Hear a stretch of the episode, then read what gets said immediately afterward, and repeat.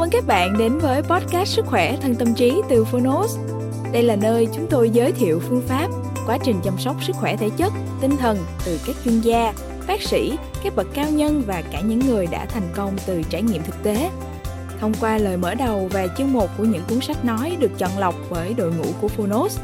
Với podcast này, Phonos hy vọng người nghe sẽ tìm được cho mình những cuốn sách phù hợp, tìm được những kiến thức hữu ích, hướng tới lối sống lành mạnh, tích cực, từ đó có một cuộc sống khỏe mạnh, bình an và ý nghĩa.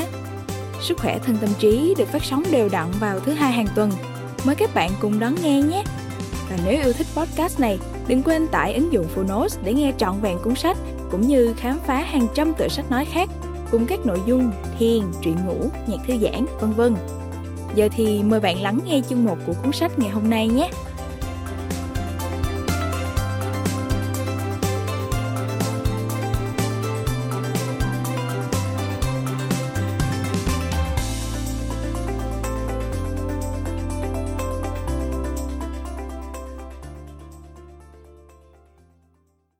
Bạn đang nghe từ Phonos. Vaccine. Những điều cần biết về tiêm chủng. Tác giả, Robert W. Sears. Người dịch, Hồ Thu Phương. Độc quyền tại Phonos. Omega Plus.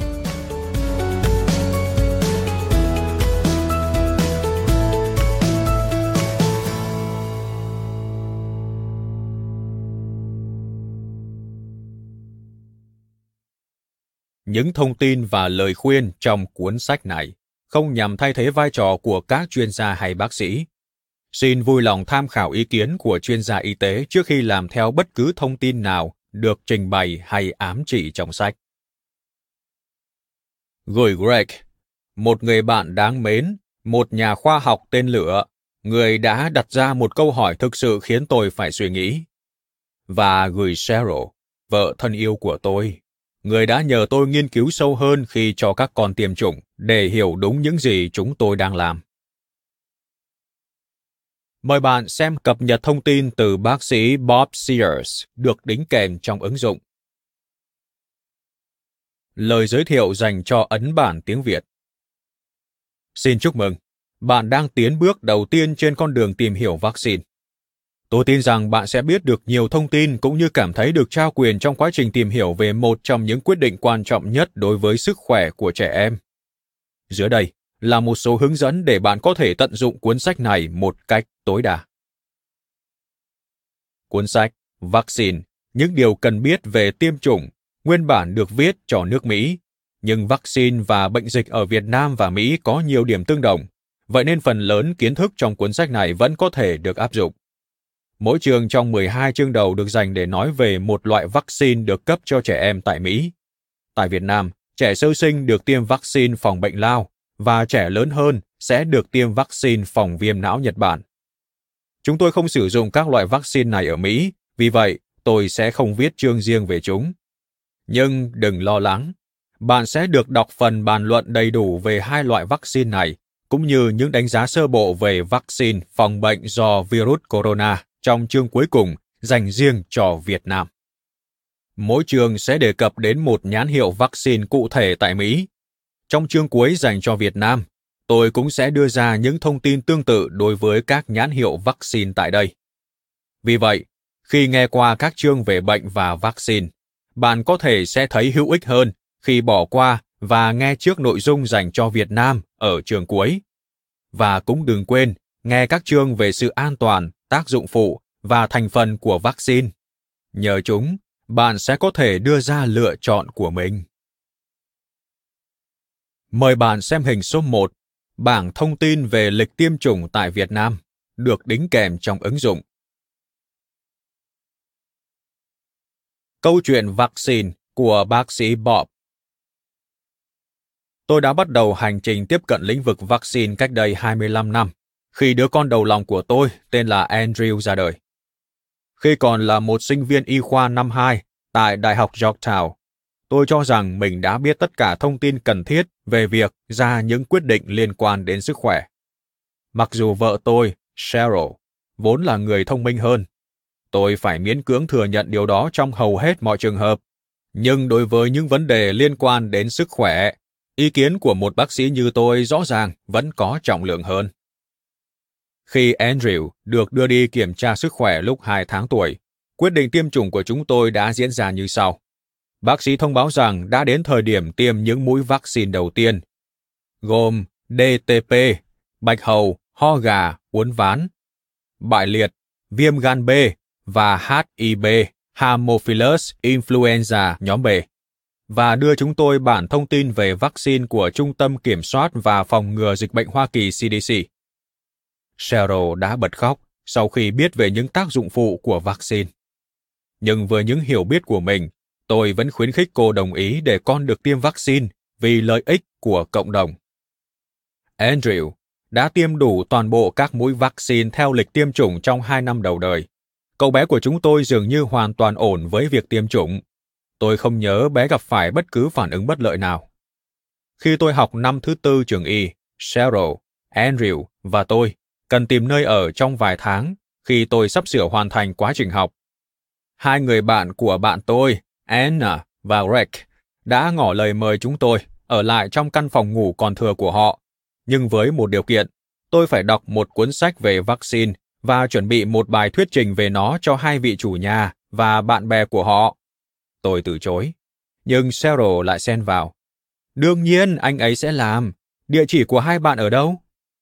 Toàn bộ chuyện này đã diễn ra trong buồng điện thoại công cộng tại một trạm nghỉ bên ngoài Washington, D.C., nơi chúng tôi đã mất nhiều giờ đồng hồ liên lạc với các bên đăng quảng cáo cho thuê nhà, nhưng chẳng đạt được kết quả. Hóa ra, Reich là một nhà khoa học tên lửa. Vậy nên mặc dù không phải là bác sĩ, nhưng anh ấy có vẻ khá thông minh. Tôi đã đồng ý với việc đọc sách. Cuốn sách Reich đưa cho tôi khá thú vị. Về cơ bản, nó đề cập đến các rủi ro có khả năng xảy ra của vaccine. Thông điệp được đưa ra là vaccine có thể gây ra tác dụng phụ và cộng đồng y khoa đã chè đậy nó. Tôi không đồng ý với vế sau. Thực ra, tờ thông tin về vaccine đã đưa ra nhiều cảnh báo. Bạn còn nhớ lúc Cheryl khóc chứ? Chỉ có điều, chúng không được để ý. Kết luận tôi rút ra từ cuốn sách này là vaccine cũng có khả năng dẫn đến những phản ứng nghiêm trọng. Đương nhiên, chúng rất hiếm, nhưng hiếm không đồng nghĩa với không có. Điều này khác với những gì tôi được học trong quá trình đào tạo y khoa tại Mỹ. Trong những ngày ấy, tôi thậm chí còn được giảng rằng tất cả những phản ứng đều dường như chỉ là sự trùng hợp ngẫu nhiên. Các phản ứng nghiêm trọng sẽ không xảy ra. Sự lệch pha giữa cuốn sách kia và thực hành y khoa đã khiến tôi cảm thấy lo lắng. Lẽ nào cuốn sách đã sai? Nhà khoa học tên lửa Reich và tôi đã dành nhiều tháng ở Thư viện Y khoa Georgetown để tra mọi nghiên cứu được trích dẫn trong cuốn sách, nhằm xác minh rằng những điều được mô tả trong đó là chính xác. Và đúng vậy, cuốn sách không sai. Rất nhiều nghiên cứu từ các tạp chí y khoa danh giá nhất trên thế giới đã nhắc đến những phản ứng nghiêm trọng với vaccine. Cuốn sách và các nghiên cứu trên đã thay đổi quan điểm của tôi về vaccine.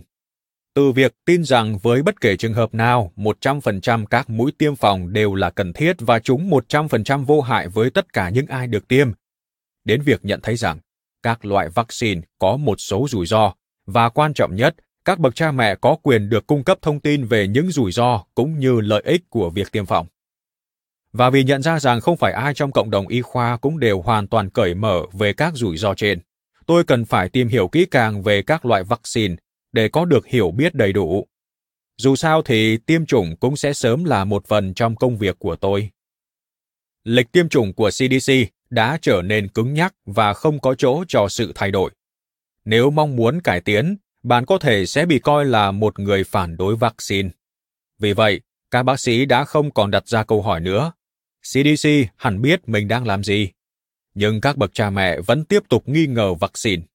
Việc gây áp lực cho phụ huynh và buộc họ chấp nhận việc tiêm vaccine đã phản tác dụng và khiến họ trở nên nghi ngờ.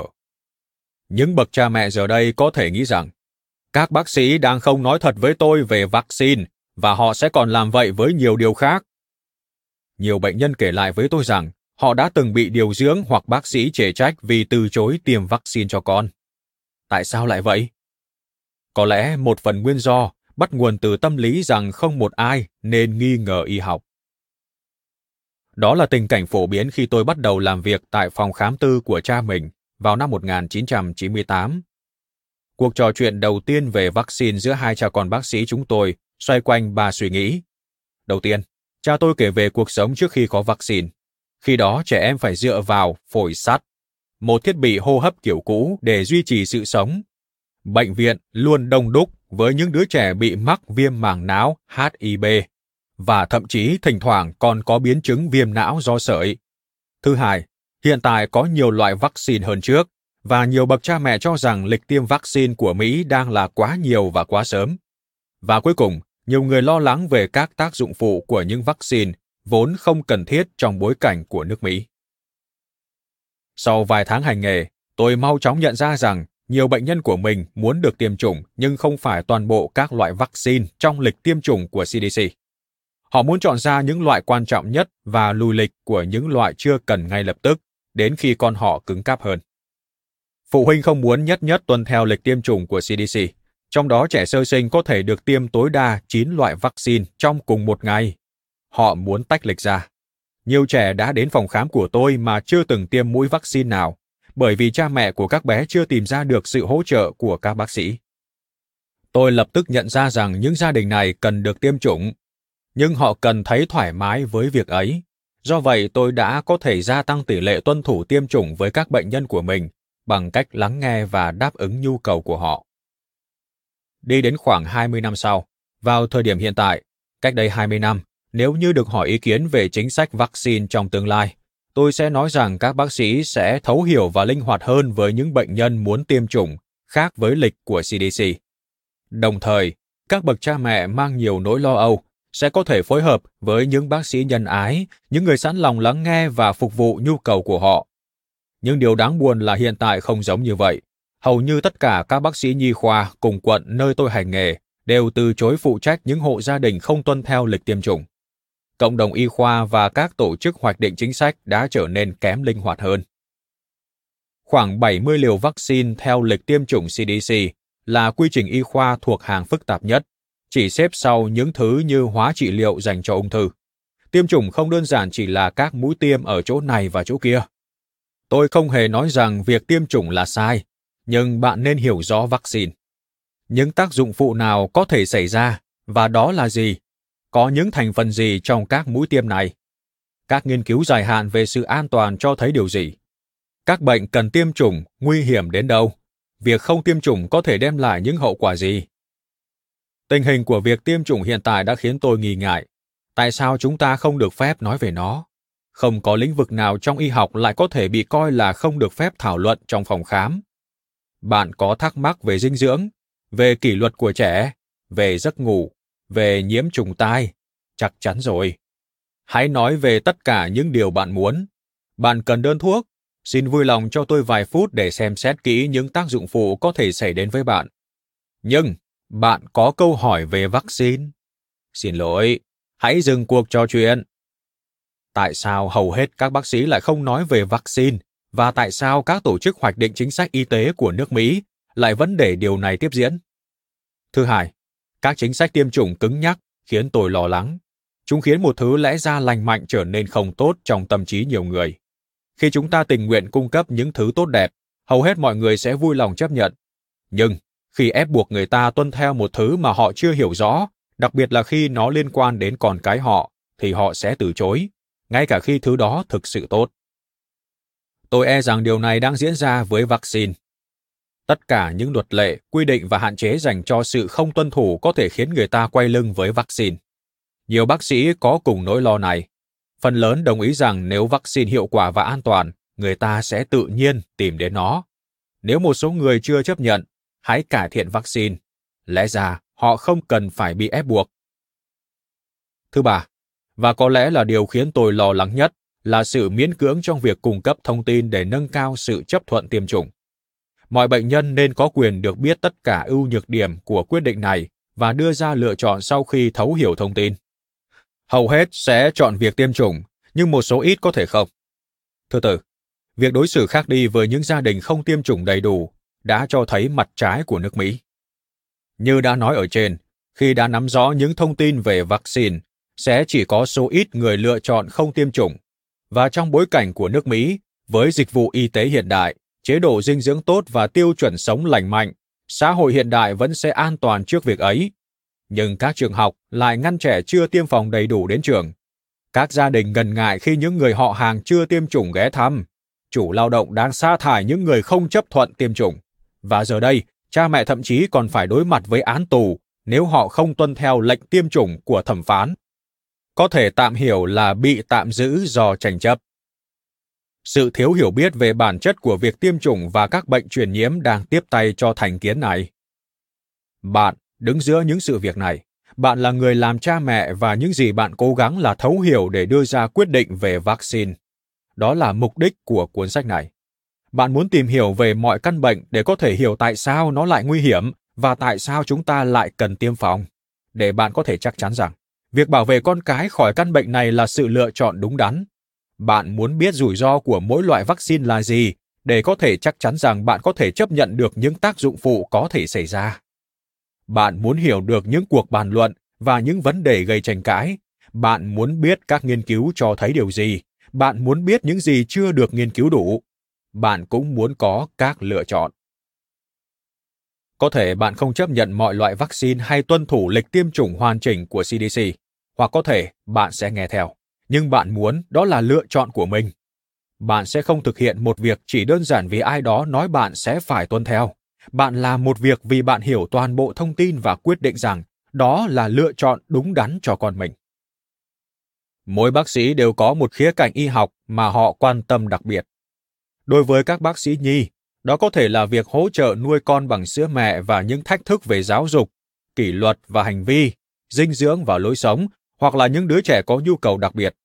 Đối với tôi, đó là các loại vaccine. Tôi có thể nói về chủ đề này rất lâu mà không thấy chán. Đó là những gì tôi đã làm hàng ngày tại phòng khám của mình trong suốt 20 năm qua. Và đó là lý do tại sao tôi rất vui khi được thực hiện mục phát trực tuyến The Vaccine Conversation Cuốn sách này là kết quả của mọi thứ tôi đã học được. Mỗi chương trong 12 chương đầu tiên đề cập đến một cặp vaccine, bệnh. Tôi sẽ nói cho bạn biết mỗi loại bệnh là gì, nó phổ biến đến đâu và nghiêm trọng hoặc không nghiêm trọng đến mức nào. Tôi sẽ trình bày các cách vaccine được sản xuất, các thành phần của nó và các tác dụng phụ có thể xảy ra. Sau đó, tôi sẽ thảo luận về những luận điểm khác nhau mà các bậc cha mẹ có thể cân nhắc khi quyết định xem liệu loại vaccine đó có quan trọng đối với con cái họ hay không. Ở cuối mỗi trường, tôi sẽ tóm lược về mỗi loại vaccine và tầm quan trọng của nó. Tôi cũng sẽ chia sẻ kinh nghiệm chuyên môn nếu có về mỗi loại bệnh. Nửa sau cuốn sách thú vị hơn, tôi sẽ đào sâu hơn vào việc nghiên cứu độ an toàn của vaccine và các tác dụng phụ. Tôi sẽ trình bày hiện trạng của nghiên cứu về vaccine và chứng tự kỷ, đồng thời thảo luận về các thành phần của vaccine các loại vaccine cho việc du lịch quốc tế và các loại vaccine cho người lớn. Sau đó tôi sẽ tổng kết bằng cách điểm lại các lựa chọn mà bạn có. Mọi loại vaccine có quan trọng như nhau không? Không. Bạn sẽ được biết rằng một số bệnh thì phổ biến hơn và hoặc nguy hiểm hơn. Rõ ràng, các loại vaccine để ngăn chặn những bệnh như vậy thì quan trọng hơn. Nhưng ngay cả những mũi vaccine phòng ngừa các bệnh vô cùng hiếm gặp cũng có giá trị. Bởi vì nếu một căn bệnh như vậy lan rộng toàn đất nước thì sẽ có nhiều người tử vong. Bạn có biết rằng một số loại vaccine không ngăn chặn sự lây lan của bệnh nó phòng ngừa, rằng chúng chỉ làm giảm mức độ nghiêm trọng của các triệu chứng ở mỗi cá nhân đã tiêm phòng. Nhưng những người này vẫn có khả năng nhiễm mầm bệnh và lây cho những người khác. Tôi không hề biết điều đó khi bắt đầu hành trình tìm hiểu của mình.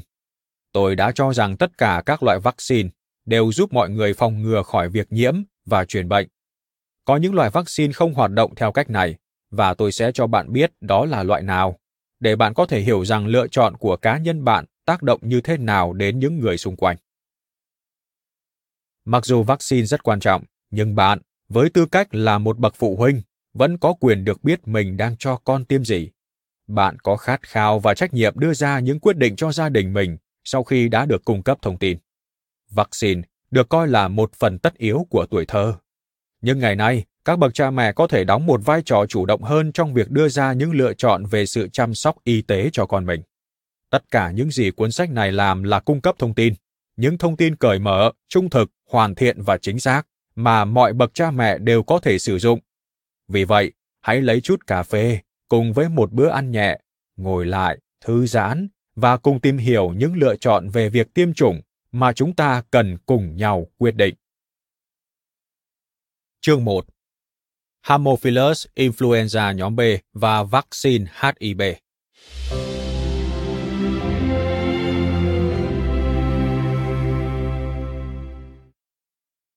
HIB là gì? Haemophilus influenza nhóm B, HIB, là một loại vi khuẩn có thể gây viêm màng não, nhiễm trùng máu, nhiễm trùng xương, viêm nắp thanh quản.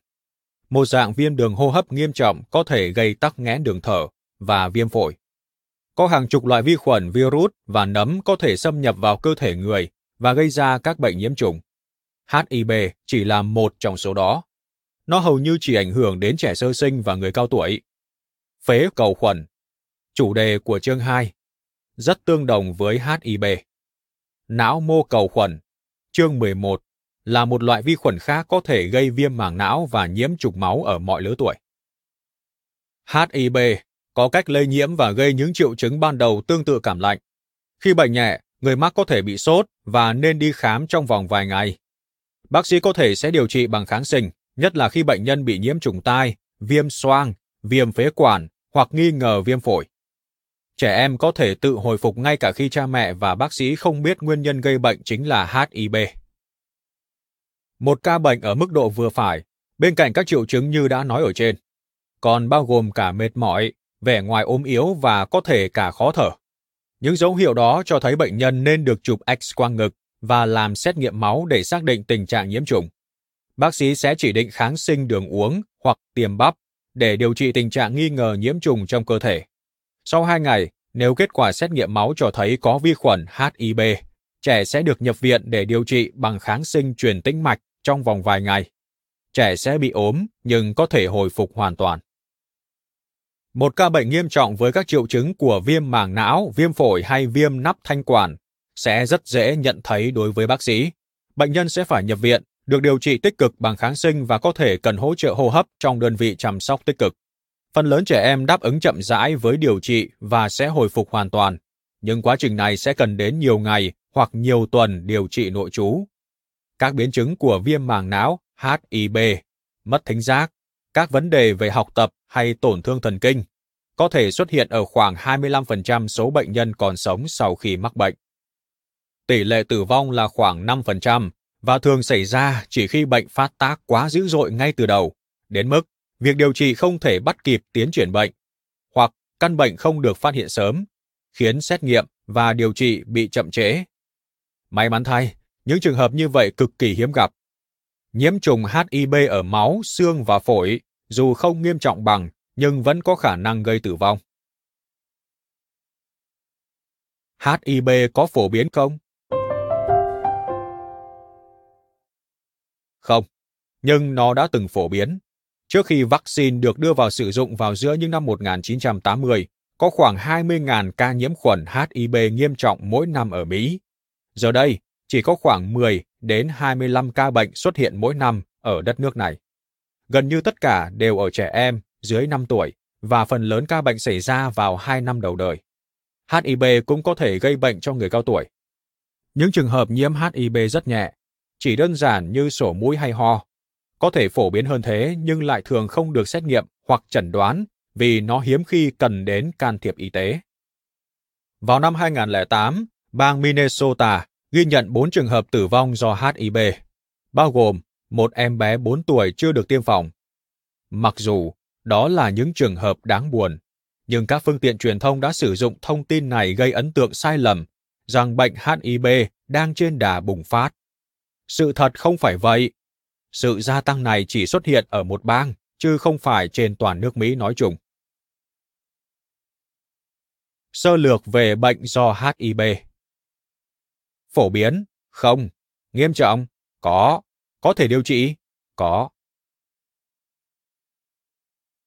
Thời điểm sử dụng vaccine HIB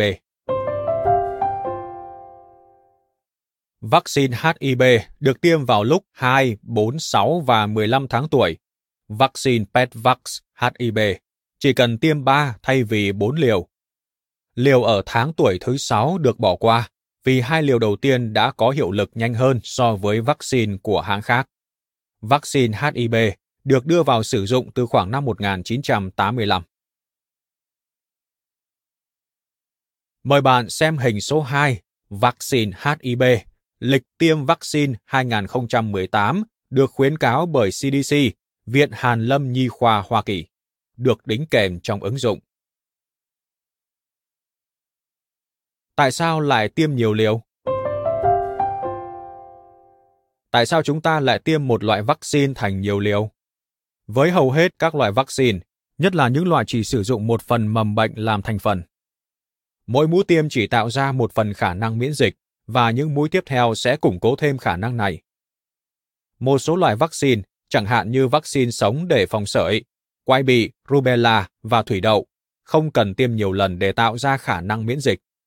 Những loại vaccine này cho tác dụng tốt khi được tiêm một mũi ban đầu và một mũi nhắc lại sau đó vài năm. Nhìn chung, với các loại vaccine cần được tiêm thành nhiều mũi, mũi đầu tiên đem lại khả năng miễn dịch khoảng 50%, mũi thứ hai củng cố lên thành miễn dịch 75% và mũi thứ ba tạo thành miễn dịch 90%. Một vài loại bệnh sẽ cần đến liều thứ tư khoảng một năm sau khi tiêm liều thứ ba, và tiếp đến là một liều nhắc lại cách đó khoảng 4 năm. Những mũi tiêm này là cần thiết nhằm giữ khả năng miễn dịch đủ cao để có hiệu quả bảo vệ. Vaccine HIB được tạo ra như thế nào? Tất cả các công ty sản xuất vaccine HIB đều bắt đầu bằng cùng một quá trình. Vi khuẩn HIB có nguồn gốc từ một người nhiễm bệnh cách đây nhiều thập niên, được nuôi cấy. Sau đó vi khuẩn được lấy ra từ môi trường nuôi cấy, phá vỡ. Các loại đường tạo nên lớp vỏ ngoài của vi khuẩn sẽ được lọc, thu thập và tinh chế. Những phần còn lại của vi khuẩn sẽ bị bỏ đi. Đường lấy từ vi khuẩn HIB sau đó được đưa vào dung dịch vaccine. Dưới đây là những sự khác biệt trong quy trình sản xuất vaccine của các hãng. ACT-HIP, Sanofi Pasteur. Gắn biến độc tố uốn ván. Một chất hóa học được vi khuẩn uốn ván sản sinh, thay vì toàn bộ vi khuẩn uốn ván vào loại đường lấy từ HIB. Formaldehyde được sử dụng để làm bất hoạt biến độc tố uốn ván. Petvak-HIP, Merck. Phá vỡ một loại vi khuẩn gọi là Neisseria để lấy một số loại protein từ lớp vỏ ngoài của vi khuẩn này. Các loại protein này sau đó được gắn với đường của HIB. Hiberix, GlaxoSmithKline được sản xuất gần như giống hệt ACHIP. Sự khác biệt duy nhất là đường lactose được sử dụng thay vì đường sucrose. Tại sao lại cần vi khuẩn uốn ván hoặc Neisseria? Chúng giúp hệ miễn dịch của cơ thể nhận biết các loại đường của HIB và tạo ra đáp ứng tốt hơn với vaccine. Bản thân phần vi khuẩn thêm vào này không tạo ra bất kỳ khả năng miễn dịch nào đáng kể. Vaccine thành phẩm gồm những gì? Vaccine ACHIP chứa. Tổ hợp đường HIB, biến độc tố uốn ván, đường sucrose, nước muối sinh lý, formaldehyde dưới 0,5 microgram, vaccine Petvac HIB chứa. Tổ hợp đường HIB, protein Neisseria, nước muối sinh lý, nhôm 225 microgram, tăng hiệu quả của vaccine. Vaccine Hiberix chứa tổ hợp đường HIB, biến độc tố uốn ván, đường lactose, nước muối sinh lý, formaldehyde dưới 0,5 microgram, có thành phần nào gây tranh cãi không? Nhôm trong vaccine Petvac HIB là một mối lo ngại. Mặc dù nghiên cứu không chỉ ra tác hại của nhôm trong vaccine, nhưng một số nghiên cứu đã chỉ ra rằng nhôm có hại khi đi vào cơ thể với lượng lớn. Hãy xem phần nhôm trong tài liệu tham khảo để biết thêm thông tin. Formaldehyde là một chất gây ung thư. Tôi hiểu rằng các bậc cha mẹ sẽ lo lắng về sự có mặt của chất này trong vaccine. Tuy nhiên, hàm lượng vô cùng nhỏ của chất này trong vaccine có thể vô hại. Trong chương 17, tôi sẽ thảo luận về mức độ an toàn và những tranh cãi xoay quanh việc sử dụng chất này cùng các loại hóa chất khác trong vaccine. Các loại vaccine Có bốn loại vaccine chính. Loại đầu tiên là vaccine liên hợp polysaccharide. Chỉ lấy đường từ một loại vi khuẩn để gắn, liên hợp với các phần của một loại vi khuẩn khác. Loại này không chứa toàn bộ mầm bệnh nên không thể gây bệnh cho người được tiêm chủng. Loại vaccine thứ hai là vaccine virus sống, có chứa virus nguyên vẹn và còn sống. Loại này có thể gây bệnh cho người nhận vaccine, nhưng thật may, điều này chỉ xảy ra trong những trường hợp rất hiếm gặp. Loại vaccine thứ ba chứa mầm bệnh nguyên vẹn, nhưng nó đã bị giết chết để loại bỏ khả năng gây bệnh. Loại vaccine thứ tư được gọi là vaccine tái tổ hợp. Loại vaccine này được sản xuất bằng công nghệ gen, không có bất cứ thành phần nào của mầm bệnh nguyên bản. Thay vào đó, nó có một số loại protein nhân tạo tương ứng với protein của mầm bệnh. Ở mỗi chương của cuốn sách này, tôi sẽ cho bạn biết từng vaccine được nhắc đến thuộc loại nào. HIB là vaccine liên hợp polysaccharide. Các loại vaccine kết hợp có chứa vaccine HIB. Có nhiều loại vaccine kết hợp hai hoặc ba loại vaccine thành một mũi tiêm duy nhất. Nhiều bác sĩ khuyến cáo sử dụng các loại vaccine này để giảm số lượng mũi tiêm vào mỗi buổi tiêm chủng. Chúng giúp tiết kiệm thời gian, tiền bạc và làm giảm sự đau đớn của việc tiêm nhiều mũi. Một số phòng khám chỉ có vaccine kết hợp và không nhập các loại vaccine đơn lẻ. Vậy nên cha mẹ không thể lựa chọn việc tiêm vaccine HIB riêng lẻ hay không. Sau đây là một số loại vaccine kết hợp có chứa vaccine HIB. Comvax, Merck, kết hợp vaccine HIB và viêm gan B. Pentasen Sanofi Pasteur, kết hợp vaccine HIB, DTAP và bại liệt. Trihibit, Sanofi Pasteur, kết hợp vaccine HIB và DTAP. Loại vaccine này gần đây không còn trên thị trường. Ở chương 13, tôi sẽ đưa ra một bản hướng dẫn hoàn chỉnh về việc sử dụng vaccine kết hợp để bạn có thể cùng với bác sĩ đưa ra lựa chọn tốt nhất cho con mình. Hiểu về tác dụng phụ Cũng như các loại thuốc, mỗi loại vaccine đều có tác dụng phụ. Một số loại vaccine có ít tác dụng phụ và phản ứng gây ra cũng nhẹ hơn, trong khi những loại khác có thể bao gồm nhiều ảnh hưởng không mong muốn. May mắn thay, các phản ứng nghiêm trọng là hiếm gặp và vaccine rất an toàn với phần lớn trẻ em. Mỗi loại vaccine đều có tờ tài liệu đi kèm, trong đó mô tả những tác dụng phụ có thể xảy ra. Trong mỗi chương sau đây, tôi sẽ trình bày nội dung tài liệu đi kèm của mỗi loại vaccine theo cách để những người không chuyên cũng có thể hiểu được. Đối với mỗi loại vaccine trong cuốn sách này, tôi sẽ cung cấp thông tin về tác dụng phụ của vaccine theo ba khía cạnh như được đề cập trong tài liệu đi kèm và bản thông tin về vaccine của CDC. 1. Tác dụng phụ thông thường được coi là sẽ xảy ra và nhìn chung không gây tác hại. Chúng bao gồm các phản ứng tại chỗ như đau nhức, ửng đỏ, sưng tấy tại chỗ tiêm và các phản ứng toàn thân như sốt, quấy khóc, mệt mỏi, chán ăn, lơ mơ, vân vân. 2. Các phản ứng nghiêm trọng tuy hiếm gặp nhưng đã được chứng minh là có liên quan với vaccine trong quá trình thử nghiệm ban đầu về độ an toàn hay trong quá trình nghiên cứu sau đó. Chúng bao gồm sốt cao, co giật, viêm não, dị ứng nghiêm trọng, phản ứng tự miễn, vân vân. Bất kỳ loại vaccine nào cũng có khả năng dẫn đến phản ứng nghiêm trọng. Ở phần này của mỗi chương, tôi sẽ chỉ liệt kê những phản ứng nghiêm trọng đã được biết là có liên quan đến loại vaccine được nhắc tới. Ở chương 15, tôi sẽ thảo luận chi tiết hơn về các phản ứng nhẹ và nghiêm trọng. 3. Các phản ứng trong quá trình giám sát vaccine sau khi đưa ra thị trường được phát hiện nhờ báo cáo của cha mẹ hay người chăm sóc y tế thông qua VAERS hệ thống báo cáo về tác dụng phụ của vaccine, cụ thể tại chương 15. Kể từ khi loại vaccine đó được chấp thuận và sử dụng rộng rãi, khi một phản ứng nhất định được báo cáo đủ nhiều, nó sẽ được bổ sung vào tờ tài liệu đi kèm. Những phản ứng này chưa chắc đã liên quan đến vaccine. Một số có thể chỉ là sự trùng hợp ngẫu nhiên. Chúng bao gồm một loạt các phản ứng tại chỗ và toàn thân. Các tác dụng phụ của vaccine HIB là gì? Nghiên cứu về độ an toàn của vaccine HIB được thực hiện trên 10.000 trẻ em. 1. Các tác dụng phụ thông thường, phản ứng tại chỗ, ửng đỏ, sưng tấy và đau nhức xuất hiện ở khoảng 25% trẻ em. Sốt vừa đến sốt cao xảy ra ở khoảng 5%.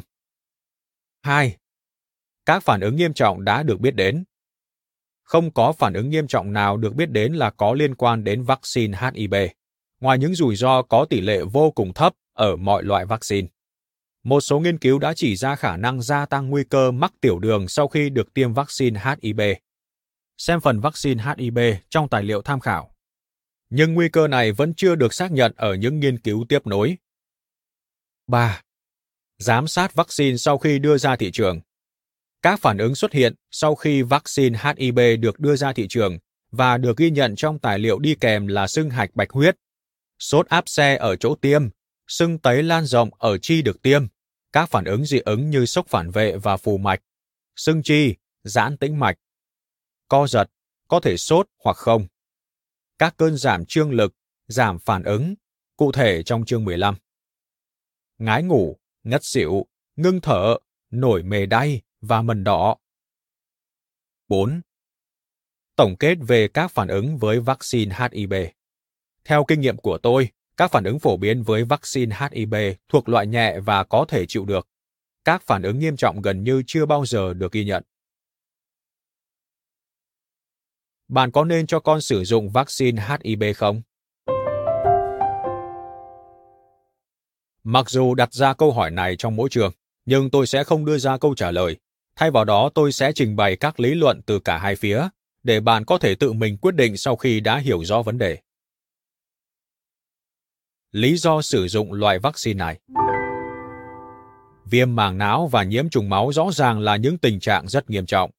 Nhiều mầm bệnh có thể gây ra các tình trạng này và HIV từng là tác nhân phổ biến nhất. Mặc dù giờ đây HIV rất hiếm gặp, nhưng việc tiêm chủng liên tục sẽ ngăn ngừa những căn bệnh trên và bảo vệ trẻ em khỏi nguy cơ nhiễm loại vi khuẩn này.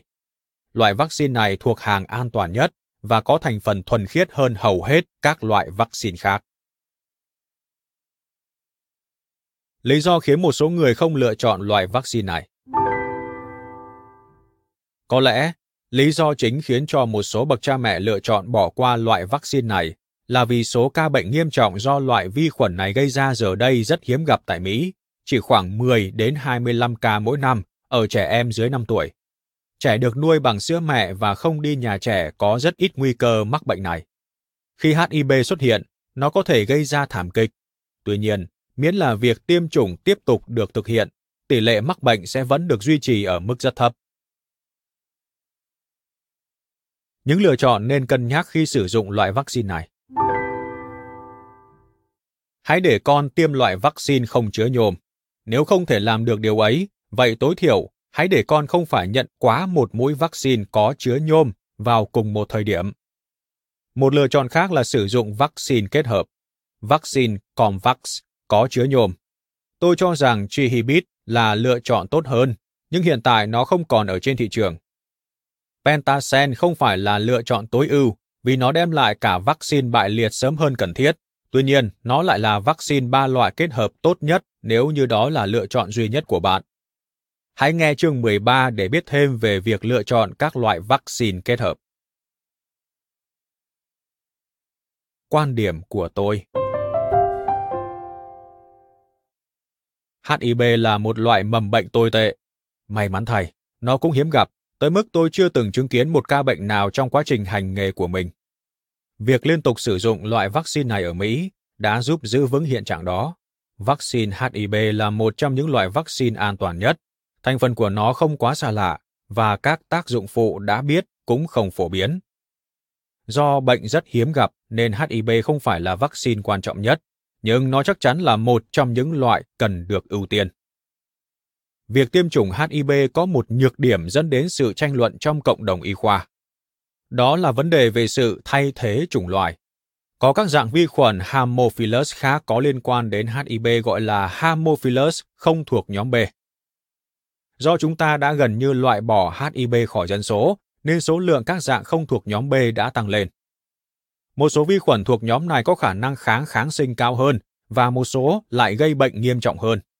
Một nghiên cứu đã cho thấy rằng tỷ lệ mắc của tất cả các dạng Haemophilus chỉ gần bằng tỷ lệ mắc của riêng HIV trước khi vaccine xuất hiện. Đương nhiên HIV là một loại vi khuẩn có hại, nhưng khi loại bỏ nó, chúng ta cũng làm gia tăng các loại vi khuẩn khác. Hiện tượng thay thế chủng loài này cũng xảy ra với bệnh do phế cầu khuẩn gây ra. Chương 2.